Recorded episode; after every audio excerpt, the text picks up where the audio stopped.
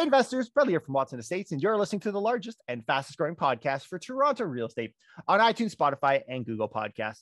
The market's going crazy, right? We got rising interest rates, rising inflation, a dropping housing market, and affordability down the toilet. Well, we're kind of pulling at straws, trying to find some kind of insight on what comes next as investors here in Ontario. So today I invite my friend Tony Irwin, the president and CEO of FRPO, the Federation of Rental Housing Providers of Ontario, FR. PO. They're an advocacy group with over 2,200 members.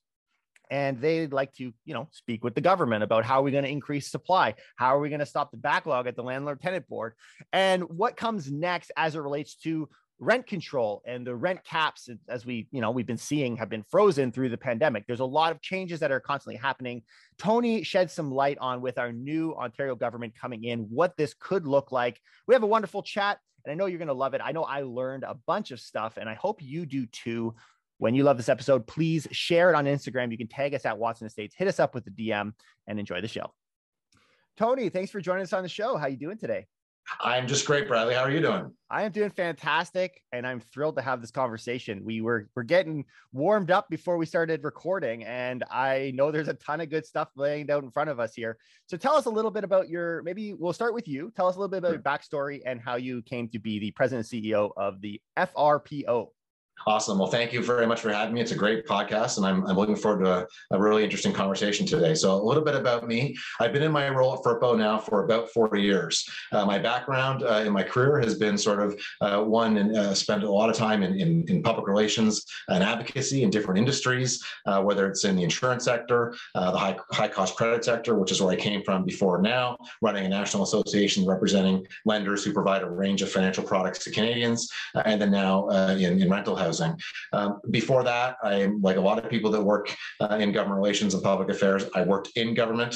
I worked for a premier. I worked for an opposition leader at Queen's Park, uh, and so uh, and also spent time running uh, the Justin Eves Foundation, which is a nonprofit uh, foundation that grants scholarships and bursaries to learning disabled and disadvantaged young people achieving post-secondary education. And that's my my the premier I worked for, Ernie Eves. that's a foundation that he and his family established after the untimely death of their son Justin it was tragically killed in the car accident, but uh, the foundation has done a lot of good. He was dyslexic, and the foundation has done a lot of good helping young people uh, achieve their dreams of post-secondary education. So uh, I've had a varied career, uh, but it's largely been anchored around government relations and public policy. And so when this opportunity came uh, open at FRPO, I knew of FRPO from my time in government and my time uh, working in, in, in government relations, a well-known association, obviously an absolutely essential industry. I can't think of too many more important important industries than one that provides roofs over people's heads. Uh, and so when the opportunity came to uh, to lead this organization, I jumped at the chance. Four years later, it's gone by uh, very quickly, and uh, a lot of uh, uh, you know, coming in, sort of you know not, not having been here very long. Then a pandemic coming, with certainly you know had to really sort of learn quickly and and adapt what was going on, like everyone did.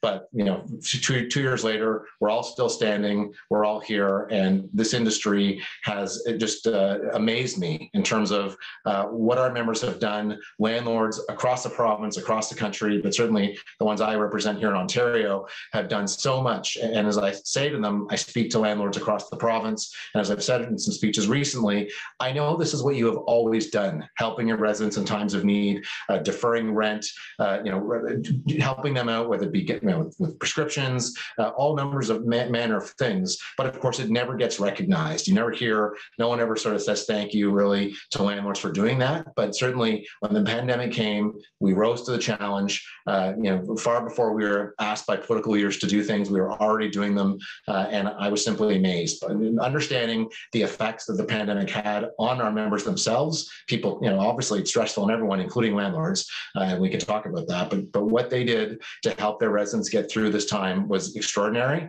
and my hats are off to all landlords for everything they've done during the course of the pandemic.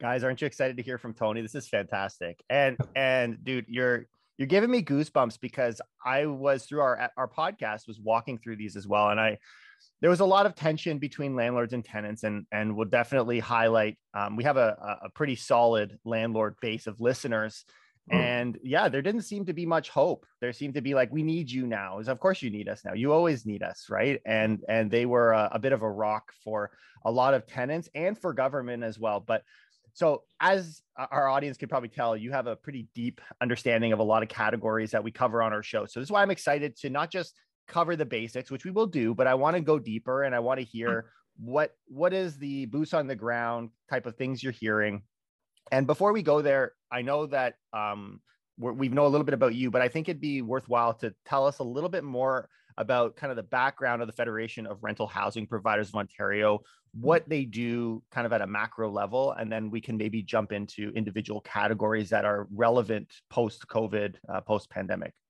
Absolutely. So, uh, so FRPO was created back in 1985. Uh, we know the rent control came into Ontario in, in, in the mid to late 70s. Uh, so fast forward to early 80s, and I think there was a real concern amongst uh, landlords at that time uh, around some of these changes and wanting to have a voice. It Was actually originally created as the Fair Rental Providers of Ontario. that's what FRPO stood for then. Uh, over time, I think there was a feeling that that perhaps needed to change. fair can be a little bit perhaps tricky. Uh, it can mean one thing to someone and something else to another. So uh, at, at, some point, I don't know exactly when, but at some point the name was changed. FRPO remained, which made sense for continuity, but it was changed to Federation of Rental Housing Providers of Ontario. 2,200 members uh, who own, build, manage, service, supply rental housing, and collectively we have about 350,000 units uh, sort of uh, under our membership, if you will. So that's at a high level. And, and so what do we do? We do a whole number of things, obviously but our primary purpose uh, in our strategic plan, which we updated, I guess, a little over a year ago, really, of course, is uh, to, to provide quality rental housing in Ontario. And, uh, and, and what we do, first and foremost, is to advocate on our members' behalf to politicians at Queen's Park as you know, we're highly regulated through the Residential Tenancies Act, uh, and, and of course through uh, you know rent control and, and landlord tenant board and so on. So it's ensuring that rental housing providers have a voice at Queens Park, ensuring that we are heard. Politicians come and go, as you know. Uh, just now, for the most recent election, there are I think 30 some odd new MPPs. They need to be educated. Some may know about housing, some uh, may not know much about housing. Uh, we also know that a number of MPPs are themselves landlords, uh, which, which is sort of an interesting side note. But bottom line, we advocate for our, our members at Queen's Park. We do a lot of other things, uh, as I'm sure you know, uh, whether it be running uh, educational uh, sessions, webinars, networking opportunities. Uh, of course, we are involved with charitable giving through Interval House, which is a shelter for women fleeing domestic partner violence. So a whole lot of things that FRPO does. But at, at our core, it really is about advocating on behalf of our members to, to Queen's Park. Yeah yeah and, and a whole lot more we'll we'll keep going on in the show here but i as you're going through these it's funny right you guys have an amazing mandate in that you're protecting housing you're protecting landlords and you're trying to make kind of this go back to roots right the fair rental housing making things what would appear to be affordable um, whereas today we're all but that it seems like that's not happening but i know having spoken with folks on the other side on the tenant side they it sounds as though their mandate's the same, right? They're trying to accomplish the same thing.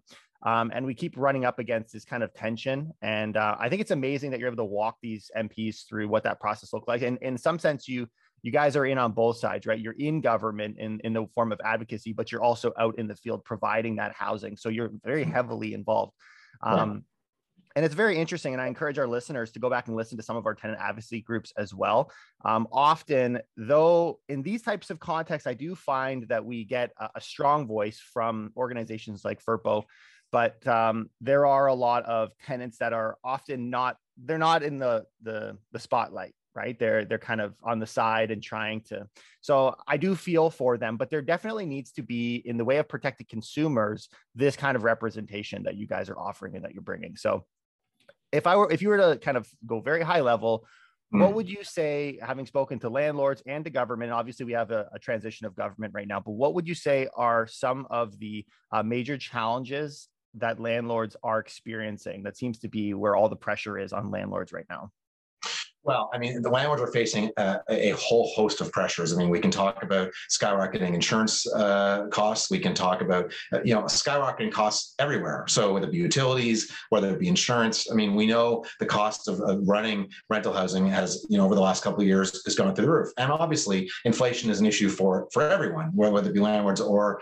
uh, or, or, or, tenants. But uh, in in the case of landlords, you know, we of course had uh, a, a rent freeze in 2021. Uh, many landlords voluntarily froze rent in 2020, so a couple of years of no rent increases. This year it's 1.2 percent, which of course is quite you know low. That is what the cal- what the guideline calculated, so it's not yeah. like that was manipulated. That's just what it was. But we know we're on a collision course to a much higher number for 2023, uh, and the challenge there, of course, is that we have a cap of 2.5 percent that was brought forward by the previous Liberal government. So that's going to be a, a particular challenge, and we've already been communicating that to government, to the the government that was reelected uh, that that's a, a concern. Um, and we know it's a concern, of course, because of the very, I think you alluded to earlier, the the sort of um, centuries long kind of uh, uh, you know perception of landlords and government's unwillingness to uh, you know sort of do anything that could be perceived as you know landlord friendly. This isn't about being landlord friendly. This is about just being fair, about providing a fair uh, opportunity for landlords to increase rent by an amount that allows them to simply keep pace with the costs that are they're they are experiencing and running uh, running their buildings and, and, running their units. So, uh, but it's it will be a challenge to sort of uh, navigate that and try to uh, get to a better place in terms of an outcome. So that's that's certainly one. Uh, let's pause, let's pause there. Keep remember sure. your next one, but I I that's sure. new information to me in the way of your so this idea of being two and a half cap that's really interesting so when you're saying we need it to be higher, is that coming from the principle of these increased insurance carrying costs, uh, utilities? Is that the reason, or what drives that need to increase rental the rental amount? So the amount, the the amount, uh, the guideline calculation uh, is is basically an inflationary calculation, right? Okay. So it's based on Stats Canada CPI data every month it comes out. You can see what it is. We track it because it's calculated from June to June. So we have a spreadsheet every month. We put in that number, and you can see where it's going to land. Yeah. Obviously, for the past number of years, the, that that calculation has not exceeded two and a half percent. So it hasn't been an issue. Whatever the number has been, we've we've essentially gotten that. Of course, the pandemic was different, and yes, there was a freeze, and we can talk about that. But we're really looking to sort of move forward. But now, uh, but but now we are in a situation where we are. So I guess just to answer your question, I think our view is that an inflationary increase seems fair and reasonable. And that's, yeah, I think that, and I, you know, a lot of people's wages are increased based on inflation. That's sort of a common uh, marker that's used, or, or, or, you know, guideline that's a you know, sort of benchmark that's used for things. So we think that's fair and reasonable. Unfortunately, the previous government, in their Fair Housing Act, which I uh, say in quotations, Fair Housing Act, uh, which did things like get it, do it, get away with the post ninety one uh, um, uh, exemption from rent control, and also brought in a, a cap of two and a half percent. Well, now we're in a situation where that cap is is is a problem. Uh, yeah, this, this is new information. I mean, I've I've I read a lot, and this this is obviously maybe something that you guys discuss constantly, but this is new information. So I I'm curious. Obviously, we don't have a crystal ball, but I'm curious. Yeah. What do you think is going to come of that? We have a majority conservative government, but obviously that's going to piss a lot of people off if you got a six percent increase in rent. Um, yeah. what does that what does that look like? Yeah, so I, I guess my, uh, my, my sort of thought about it, without uh, knowing for sure where it will go, but we've all watched uh, Premier Ford. We've seen him in press conferences, uh, and sort of get a bit of a sense for for uh, the kind of person that he is. And you know, he he yes, he's a business person, but we know he really is a man for the people. He wants yeah. to help out the little guy, uh, and and the fact that he has a, a second majority government, even larger than the first, doesn't change who he is at his core. So uh, you said about you know a problem with being six percent. Yes, I think the premier would have a big problem with that. And so uh, you know my my position to him and to uh, the the minister of housing, whether it be uh, whether Minister Clark is returned to that role on Friday uh, or sorry at the end of this week, uh, or or whether it's um, someone different. My my point to them is going to be the the calculation is it's an inflationary calculation. We feel like that's fair and reasonable. That's what it should be, but we recognize there's a cap. So where can we where can we go and where can we land uh, that is still fair? And recognizing that many landlords, and, and I understand, I don't disagree with them, will say, well, fair should be what inflation is. That's what it should be I get that. And, and, they're the ones who have to pay the bills. They're the ones who have to draw down on credit sometimes to, to make things, you know, to, to, to pay expenses. They're the ones who take the risks and run the businesses. So I have huge uh, sort of understanding and, and support for them. Uh, but understanding the political reality of any government, whether it be this one or any other one, uh, being uh, uncomfortable perhaps with going uh, with a number that is, say, over 5%. So I think we'll have to see where it lands. Uh, I guess all I would say is this to, to finish the thought. So there is a cap, as we know, as I have talked about, and from our point of view, that's the absolute minimum it should be. We should be able to get that. That's perhaps still a long way from where it should be. We're going to work for more, of course. We're going to advocate uh, to get as much as we can relative to the, what the calculation is. But I think it's going to be uh, difficult for us to achieve that. So uh, we're going to have to be realistic in terms of what's what's achievable. Thank you for parking there for a second. I think that's that's amazing insight. Okay, so moving along. So what what other challenges, big challenges, do you see uh, landlords experiencing? Well, look, I mean, I think you can't have this conversation without really talking about the whole sort of, you know, affordability challenge, right? I mean, it's it is the number one uh, topic uh, that's consuming all conversations around housing. Uh, you know, it's it, it is the whole affordability issue, and so we, whatever side of the fence you sit on, whether you're a tenant or a landlord or a politician, we're all we're all gripped with this issue, uh, and so I think it's not uh, we can't sort of uh, not talk about that. So, what does that mean? What does that look like? And you know, we uh, within our membership, we have members who build, and they want to build more supply. They want an environment that allows them to do that in a way that is economically feasible, uh, that the pro forma makes sense to build. They want to do that. We have other members, of course, who don't build. They manage units uh, and, and they want to continue to do that. But even they recognize uh, that you know more supply is absolutely critical to the affordability conversation. Even if they're not going to build any, uh, you know, obviously vacancy rates are tight most places, uh, and for us, the key to solving the affordability issue and getting rents uh, sort of taking some pressure off off rents is to get more supply. And and so and and and I think that's uh, you know obviously there is a desire amongst the public uh, and amongst our politicians to do something about the the, the sort of cost of, of housing generally, including rent.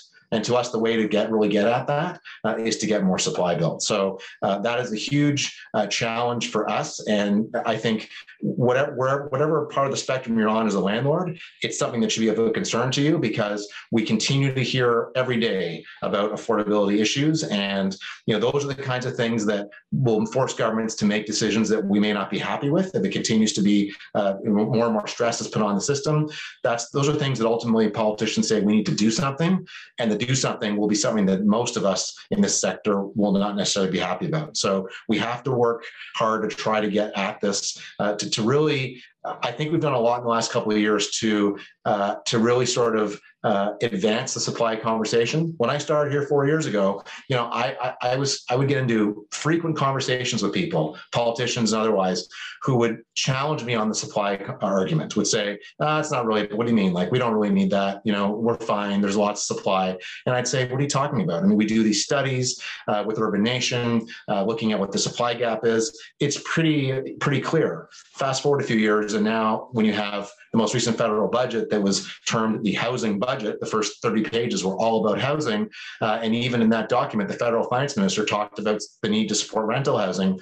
I think it's clear that all governments now recognize we don't have the same same path maybe or the same ideas around the solutions, but I think we all agree that supply is absolutely critical and more of it and of all types. And, and what I would say, just to finish that thought, is we need to that now, if we agree with that, then we need to stop the demonization and the vilification of rental housing. We need to overcome the myths, the myths around it and the, the misconceptions around renting, uh, that, you know, that we all know, I think, uh, that, that a lot of people feel like renting is sort of lesser and it's only meant to be temporary. That's simply not the reality today. And when you hear language from, you know, Acorn and others trying to about the financialization of housing and trying to vilify housing. That's not going to get more housing built. It's not going to solve the problem uh, that we need that we need to fix, which is housing. Uh, you know, our population that we have now and the immigration that will come in the next in coming years. It's only going to be be exacerbated. So we need to get a handle on that. Uh, and by and in doing that, we shouldn't be pitting one against another. Uh, we shouldn't be vilifying uh, industries. We should be supporting those who want to build housing uh, of all forms and, and, and really getting at that. Man, as you're talking, I get questions and then you answer them immediately after. So this is fantastic. Um, you're right. Like it, it, would be almost like a flat earth argument to go back and say, you know, what's the supply issues in our in our market? Is it really supply? I think across the board, every political party all agrees at every government level at this point. Um, and I love that you talked about this vilification of renting. Um, I think that's such a good point, and I think a big part of it, and and I would love to get your take on this, is this kind of misconception on what is deemed affordable we have some plans that are affordable in the sense of getting people into home ownership. You got a lot of that at the federal level as well. There's been a lot of recent plans to try and get that first time home buyer into the market. We've got affordable housing in the sense of rent, right? And rent control. And then it seems as though when everyone is yelling at each other, the the way people are going is just a downwards push towards this kind of inability to even rent. And that's really what's concerning to me as, as a fellow landlord, seeing people on the edge of homelessness in some of these tertiary markets and so my question to you is what is affordable housing? Um, when you guys are looking at affordable housing, um, FRPO, what, what is it that you guys think of or what does that look like? So, uh, you know, uh, we, we, often think about it in terms of, uh, you know, uh, housing affordability and affordable housing, right? So they're two different things in, in the sense that you know housing affordability there's a there's a need to make housing of all forms more affordable or there's a need to uh, whether it be whether it be uh, you know sort of trying to make housing more affordable or doing things that uh, result in people you know sort of uh, you know having greater incomes uh, that are able to afford. I mean it's a complicated subject but we want housing to be affordable for people. But then we look at affordable housing. Well affordable housing to us is uh, a, a bit of a different term in the sense that uh, you know, there are all kinds of different, when you look at the housing continuum, there are all kinds of different uh, sort of housing forms. So, you know, whether you've got market housing at one end, or you, and, and homelessness at the other. And, you know, I, I think as a society, we don't want people to be homeless. We want people to have shelter. I think shelter is critical uh, in a country as rich as Canada, as prosperous as Canada, and, and, and as, as, fortunate as we are to live in Canada. I think we don't want that. Uh, and then within that spectrum, there are all sorts of other, you know, other types types of housing, whether it's uh, you know whether it's transitional housing, whether it's supportive housing, uh, you know whether it's affordable housing. These are different sort of uh, uh steps along the way uh, from one end to the other, and where we want everyone to be on that on that on that continuum i think is uh, not something that i can can answer. Uh, but i think what is critical is that we provide uh, we are in a country where people can have shelter. And so people look at uh, and i think you know people uh, look at us and say well you should be building affordable housing okay well let's talk about that. So we are we are we, we are market uh, we're, we're, sort of uh, in the market sector and private market uh, builders of housing. And within that we do want to have affordable units and many of our developments do. They will whether they have to do it through inclusionary zoning or whether they voluntarily say we're going to build uh, provide a certain percentage of units in this building will be affordable. Now affordable would be based on you know cmhc definition of affordable uh, based on the, the cma uh, and wherever this project is being built. That's what they would consider to be affordable uh, but you know i still remember coming into this role four years ago and the minister of housing saying to me the, the challenge is there's no there's no one definition for what affordable is. So people will default to CMHC because that's kind of what everyone does. Uh, is that even affordable? You have people that say that's not affordable. So then so then what is it? So I, I think that's uh, obviously a difficulty that we have. But let's you know the, the, reality is you have to use something. And so we do have people we do have members who do uh, build a certain will allocate a certain number of units uh, as affordable. But I think even more fundamentally, uh, fundamental to this conversation. Uh, people will say to me, "Your members only build high-end rental, very expensive," and I say, well, "Our members do do that, yes, and and there are reasons why they do that. But we have members all over the province who build, and not all just in Toronto. We have a lot of members that build in all kinds of secondary markets, and so they don't all build high-end uh, rental units. They build uh, units that rent at all kinds of different rents, and they want to do more of that in downtown Toronto, it's true that over the last decade, pretty much all rentals that have been built have been high end, uh, very expensive rents, because that's all that the economics will support uh, for, for rental. That needs to change. But in other markets, that's not as much the case. And so we do have a, a range of rentals that are built at different rents, and we need to keep doing that. And so, you know, communities that are supportive of that, they will get more rental built and then those will you know that will then create open up units that are uh, of different rents that will appeal to people of different income types, different parts of the spectrum. But you know, I think we off we at FRPO we talk about when it comes to affordable. Uh, you know, and governments that want to bring in inclusionary zoning with no offsets, they just say, we're just going to impose this on you. You must build a certain amount of units that are at this rent. And we say, well, we're not you know, sort of as a principle opposed to inclusionary zoning, but there must be offsets to make this work. You can't, it, you know, if, if the economics don't work, we're not going to build it. And we don't have to build it. Our members will invest their capital elsewhere. So the offsets have to be there to say to that developer, this project makes sense. And so if you want units that are affordable, of course, we understand how this works. You're simply, you know, charging some people more rent and, and, and subsidizing uh, others. But if that's how we want to do things as a society, our view is first of all, if you want that, then you have to provide the offsets, meaning you've got to provide the density and bonuses to be able to make that project work. But secondly, there are people in society who do truly need help uh, to be able to have shelter. Government's role in our view is you know to, to, needs to be there to provide assistance to those who really do need it. So subsidize people through portable housing benefits housing allowances provide that where it's necessary as opposed to simply forcing the private sector to do that there's a role for government to help people in society who are less fortunate and who do, do, need that help, and they should be doing that. Let us build, do what we do, which is build private market housing of different types and different. If there's a need in the market, you know, private sector will fill it as long as the economics make sense to do that. So it is a tricky subject and a, a difficult conversation, but that's sort of a little bit about uh, how how we view the whole sort of affordable housing uh, subject. Maybe maybe just to really hit you with a, a big question is obviously government would m- far more love to have a willing um, group of landlords and developers on their side. Are, are there any other ideas other than just kind of like pay them, like give them, you deal with that, we will deal with what makes profitability? Is there a is there a way do you see, or are we just too far down the tracks now that the government can make it economically sensible for a without you know reaching into the the pockets of the taxpayer and and maybe reaching into the pockets of the taxpayer is ultimately what helps us if that's the case then that's okay too do you see a world where the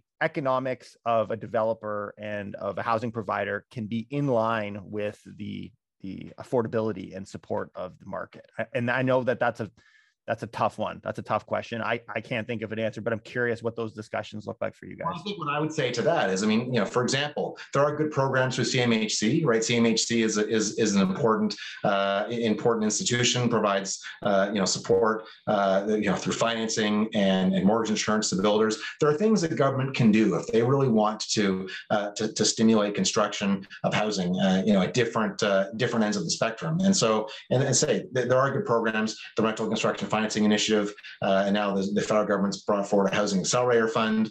Uh, we're still working through the details of how that's supposed to work. So there are things that can be done that that will uh, that then make it uh, the economics work to get projects built uh, of, of, different sort of you know say that they would they would have different rents and and be um, appealing to different people. Um, the other thing too that I would say is you know there are a lot of municipalities who want rental housing built in their communities, and they're prepared to do a lot. Whether it's waiving development charges, uh, you know, trying to make land available if they can. So as the housing uh, supply problem, uh, you know, becomes uh, you know more and more acute, you do find municipalities coming forward saying, "What can we do? We understand that this is a you are you know uh, private sector builders, and and there have to be uh, you know returns provided to investors and so on. They get that, and they'll say, "What can we do to help bring you to our town and, and, and get housing built. So I think there are a lot of creative things that can be done. Uh, it's just like everything, I would say, to do with government. It comes down to leadership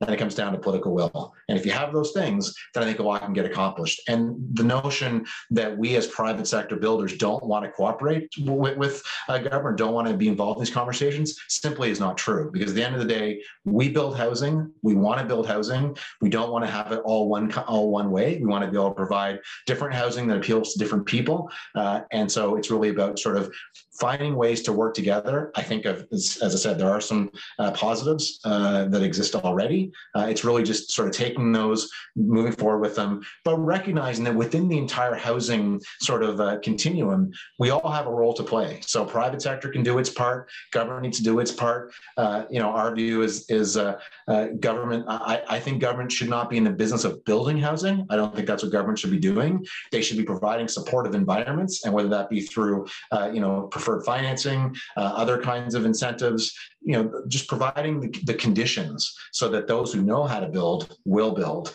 government should stick to what it does best and, and let those who you know build uh, do that. And I think you know it, it, can work well together, but there has to be uh, a willingness for all parties to come together to really want to tackle this problem. And there's of course a whole host of other issues around NIMBYism and people not wanting anything to change and all that. That's a whole separate conversation.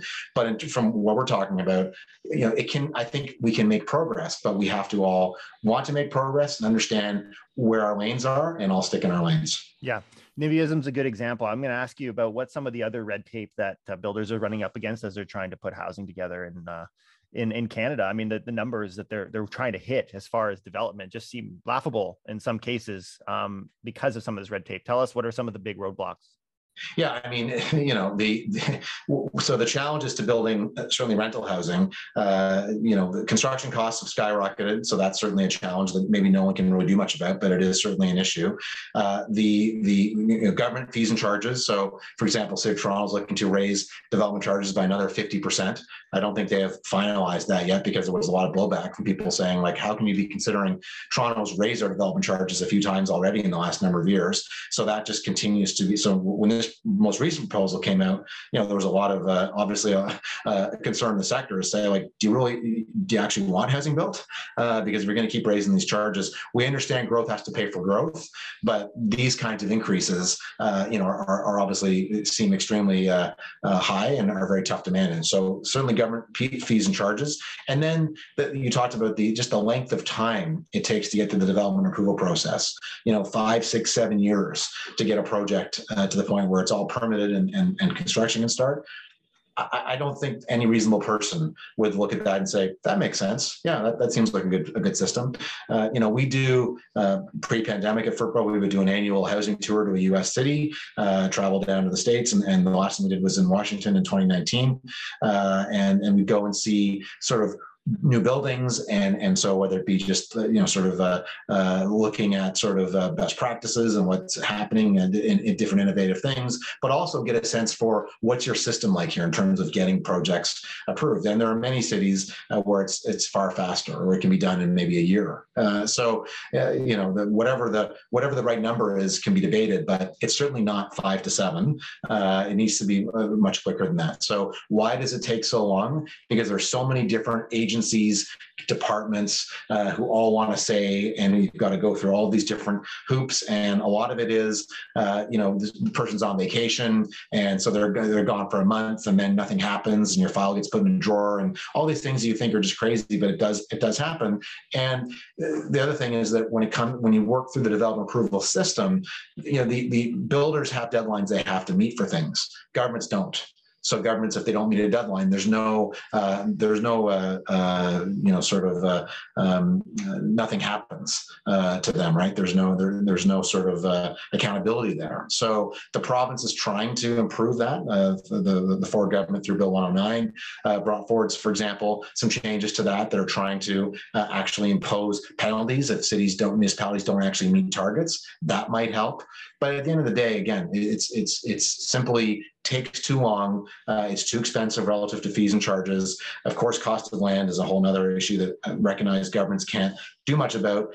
In, in, except for if there's government land uh, that's not being utilized that could be made available for housing. So, for example, I'm seeing uh, and as I travel around OPP stations that have been decommissioned and now are being torn down because new stations have been built what's happening to that land? Uh, or the you know governments own a lot of land, so is there land that could be freed up for housing? And I think that's something that we are starting to see happen in some cases. Uh, but because cost of land, of course, unless you own it already, uh, is is just just prohibitively expensive for a builder to buy and put housing on. So, Tony, you don't think that's going to work? You're just lining the pockets of all your friends, right? that's the accusation, right? It's so sad. I mean, you see all these the the cranes in the sky in Toronto, and it's like, oh, look, you guys are developing like crazy. Well, no, they're just waiting. You know, they're they're waiting for labor. They're waiting for approvals. Yes, we've heard. Yes, we have heard uh, the accusations made that we are sitting on land and with with permits. Yes.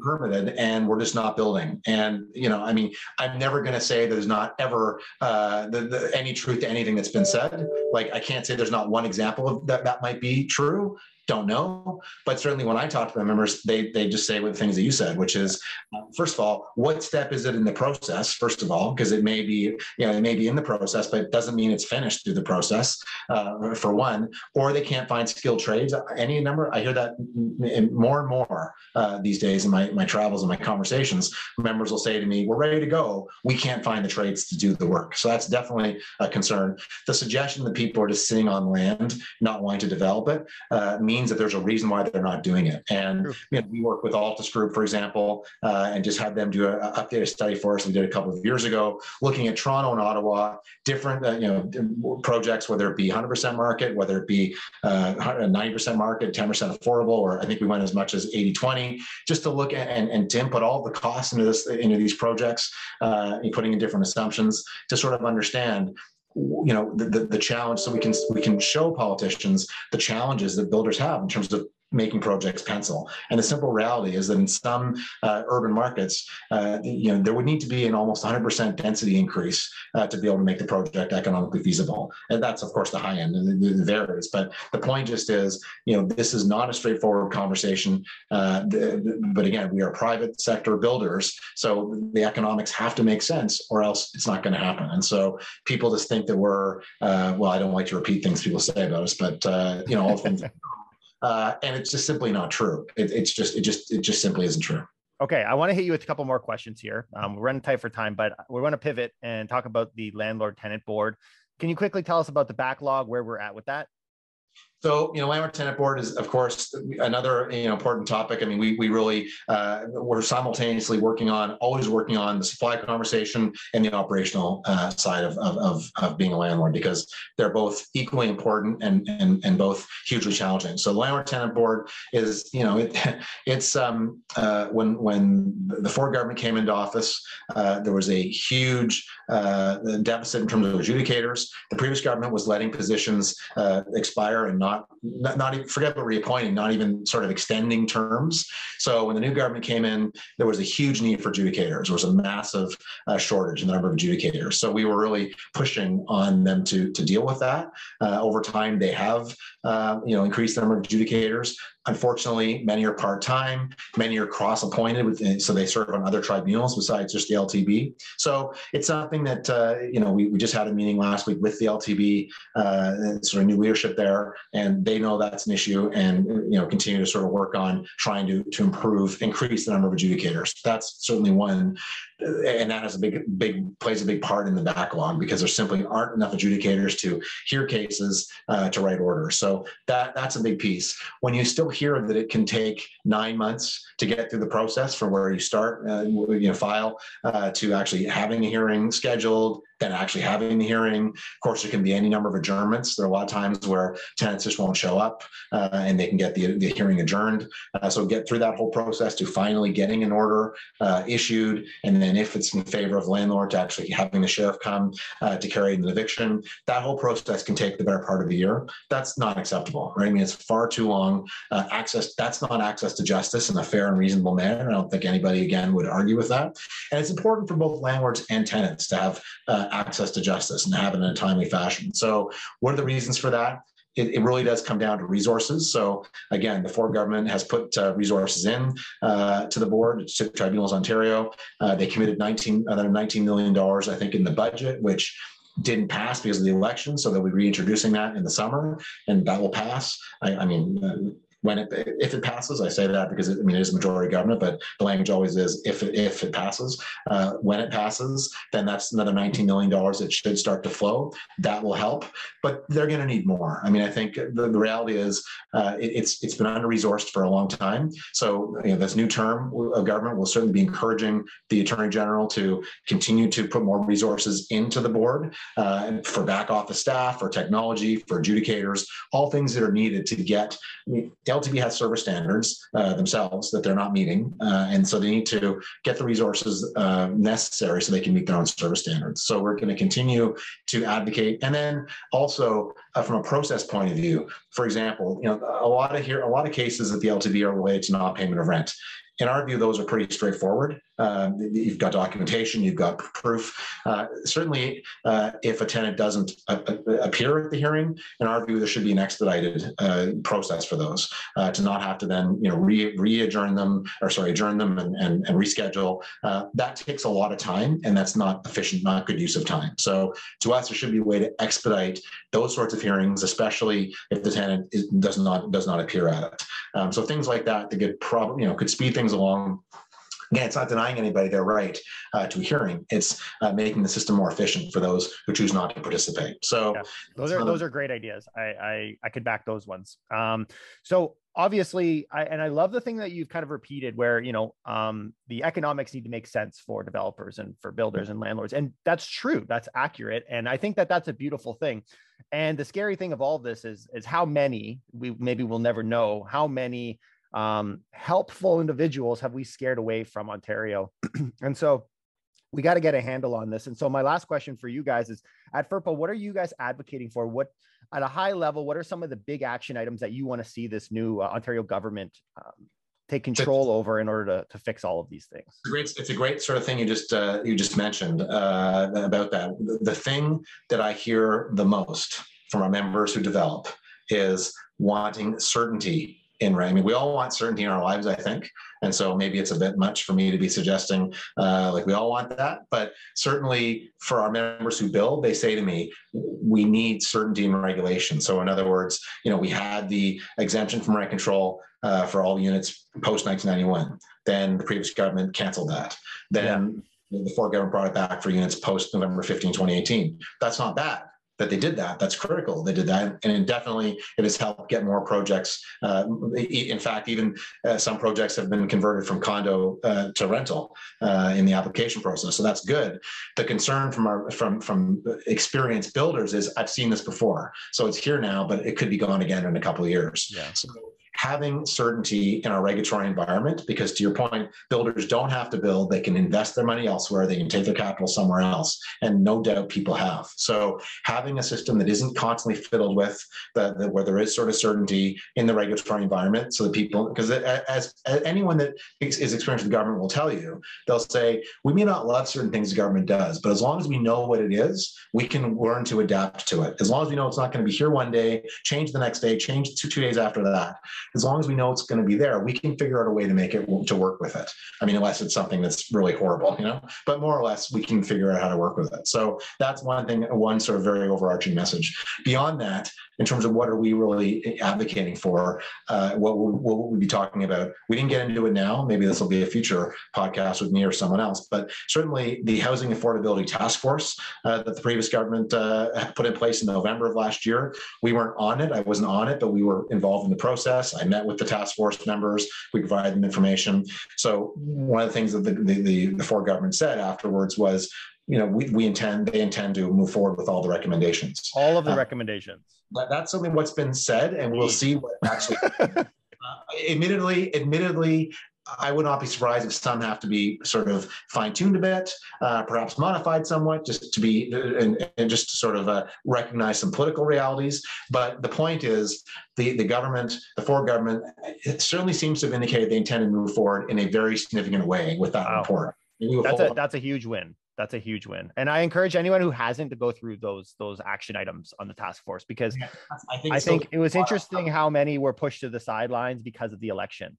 Um, But well, I mean, yes, exactly. And and so Bill 109 sort of just started, but it was you know they they did a few things, but we all knew with the election there, uh, you know, they were going to sort of take that slowly. So we'll certainly be you know encouraging uh, the government now that the elections passed us to really move forward and really sink their teeth into into those. Yeah. There was a lot of good recommendations there. FRPO, you know, FRPO fully supports, as do all of our friends in the sort of building uh, broader building sector. So we're going to be that's we're going to be really pushing on that to Bradley as we move forward with this government. Awesome. Love to leave off on that one. Mr. Tony Irwin, this has been a wonderful conversation. Tell us where people can find out more about FRPO, the things you guys are doing, some of your uh, maybe platforms or advocacy points. And uh, I know a lot of people are going to want to read up more on some of these cool things. We've just redone our website, so frpo.org. You can find everything there about upcoming events. Uh, you know, we're, we're sort of like many, st- starting to sort of move back into some, uh, I, I would say hybrid, where we're, uh, you know, sort of trying to do in person, but still with a virtual uh, option for those who want that. But things are coming up. So certainly we encourage folks to go there. And then uh, on social media, uh, it's FRPO Facts. you can find us on, on Twitter, on, on Instagram and Twitter. and then the other thing is Let's Build Ontario is our PR campaign. Uh, would encourage folks to go uh, and and and look at that as well. Uh, and that just is where we do a lot of work around trying to uh, uh, uh, dispel some of the myths, whether it be around a lot of the financialization stuff. We didn't get into in more detail today, but the talk around perhaps changing the tax structure for REITs, taxing renovations, all kinds of really bad ideas that would do be very harmful for getting more housing built and even maintaining the old rental housing stock we have today today. So I encourage folks to go and look at our website and go look at uh, Let's Build Ontario. To Google that, and uh, you'll find a website for that too. A lot of great uh, information there. Guys, if you had fun on this conversation listening in, uh, please leave us a comment, hit the like button, support us by sharing it on Instagram. Our handle is at Watson Estates. Tony, thanks again for taking the time and look forward to picking up this conversation next time. Great being with you today, Bradley. Thank you so much for having me.